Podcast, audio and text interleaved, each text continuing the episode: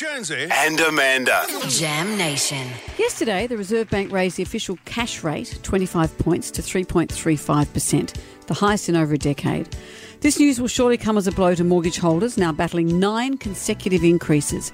People have every right to be nervous, but we'll try and calm you down and see what we can do to help you through this. We've enlisted our money guru, Effie Zahos, who's on the line to break it down for us. Hello, Effie. Good morning, Amanda and Jonesy. Hello. Effie, what about Philip Lowe? So he's the RBA man.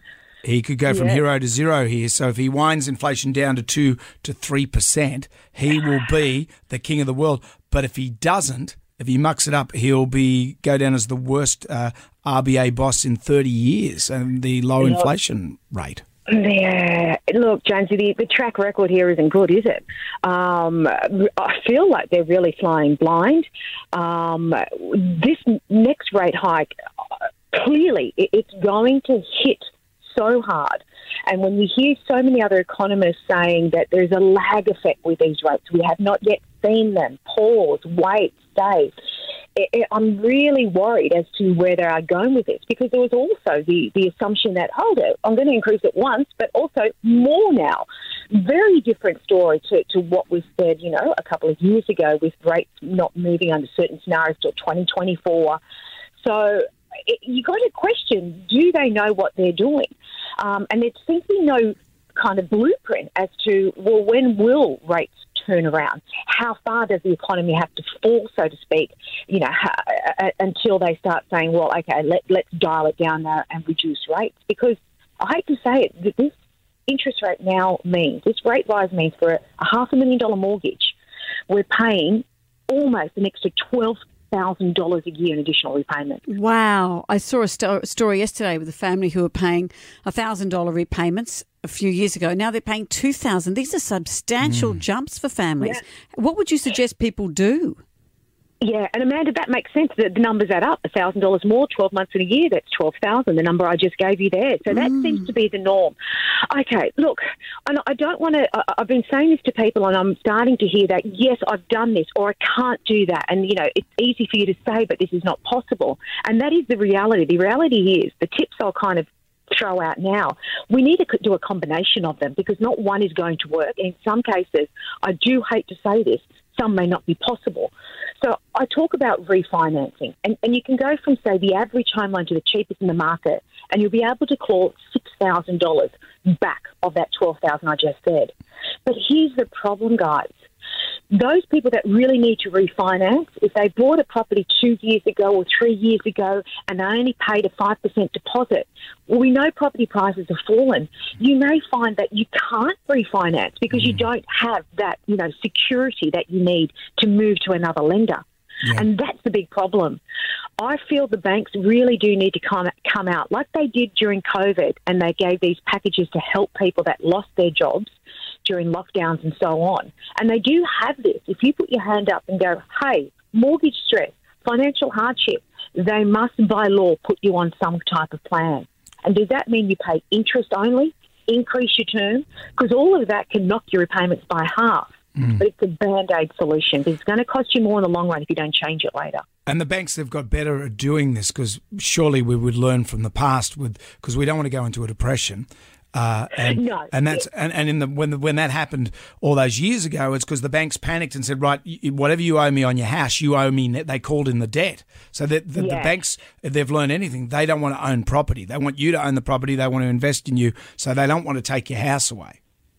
No, absolutely. We don't, we don't want to they don't want to get in the business of mortgagee sales. They're not real estate agents. And yeah, you're absolutely right, Jonesy, that they do have these strategies in place. So look, a couple of things you can do.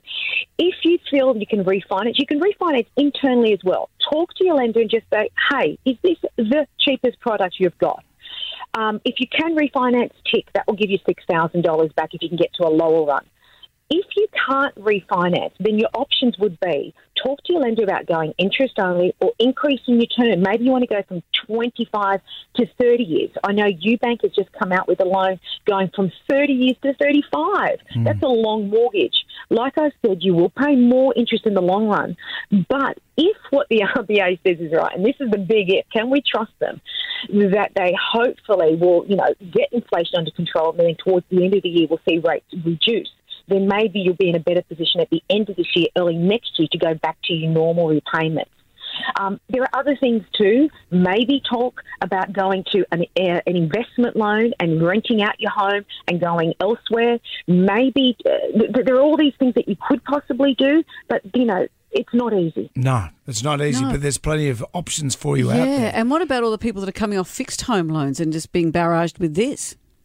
Yeah, so Amanda, it depends on when you actually fix. Some I've been speaking to some people and go, "Oh, look, I locked in. I won't refi- I won't come off this fix right now to the end of this year." And you know what? They may actually pass this whole um, mess and come out the other end very nicely. Now, others will find that their rate will move probably from two percent um, up until six. So they're going to be slapped with these rate rises. What variable homeowners have had over the past year, that's going to be hard for them. If that's the case, and you've got say a couple more months fixed, try and pay as much as you can now because obviously you're on a low rate. Can you afford to do that? If not, again, you're going to be in the rest, you know, in line with the rest of us and looking at where can I refinance? Who's got the cheaper rate? Your household bills are also another area to look at because they move all the time. And I have looked, and I've said this before, if you're on the average bill payment of, say, let's say your, your health insurance, your car insurance, your home and contents, your phone plans, your energy plans, having to see what prices have changed there could actually bring in some big savings hmm. too. So it does mean maybe spending this weekend and just rejigging the whole kind of household bills and just having a look and see, can I do better with these as well? Not going out for dinner and eating $10 jatzers. That's the hot tip there. Keep Well, that on the think this is down low. it- Yeah, this is what we're going to see. More people are not going to go out. And unfortunately, who's going to hurt here now? Hmm. Small businesses. Hmm. It's kind of a bit of a domino effect. If I don't go out and eat or get my coffee, then my local business is going to suffer. They have a mortgage too.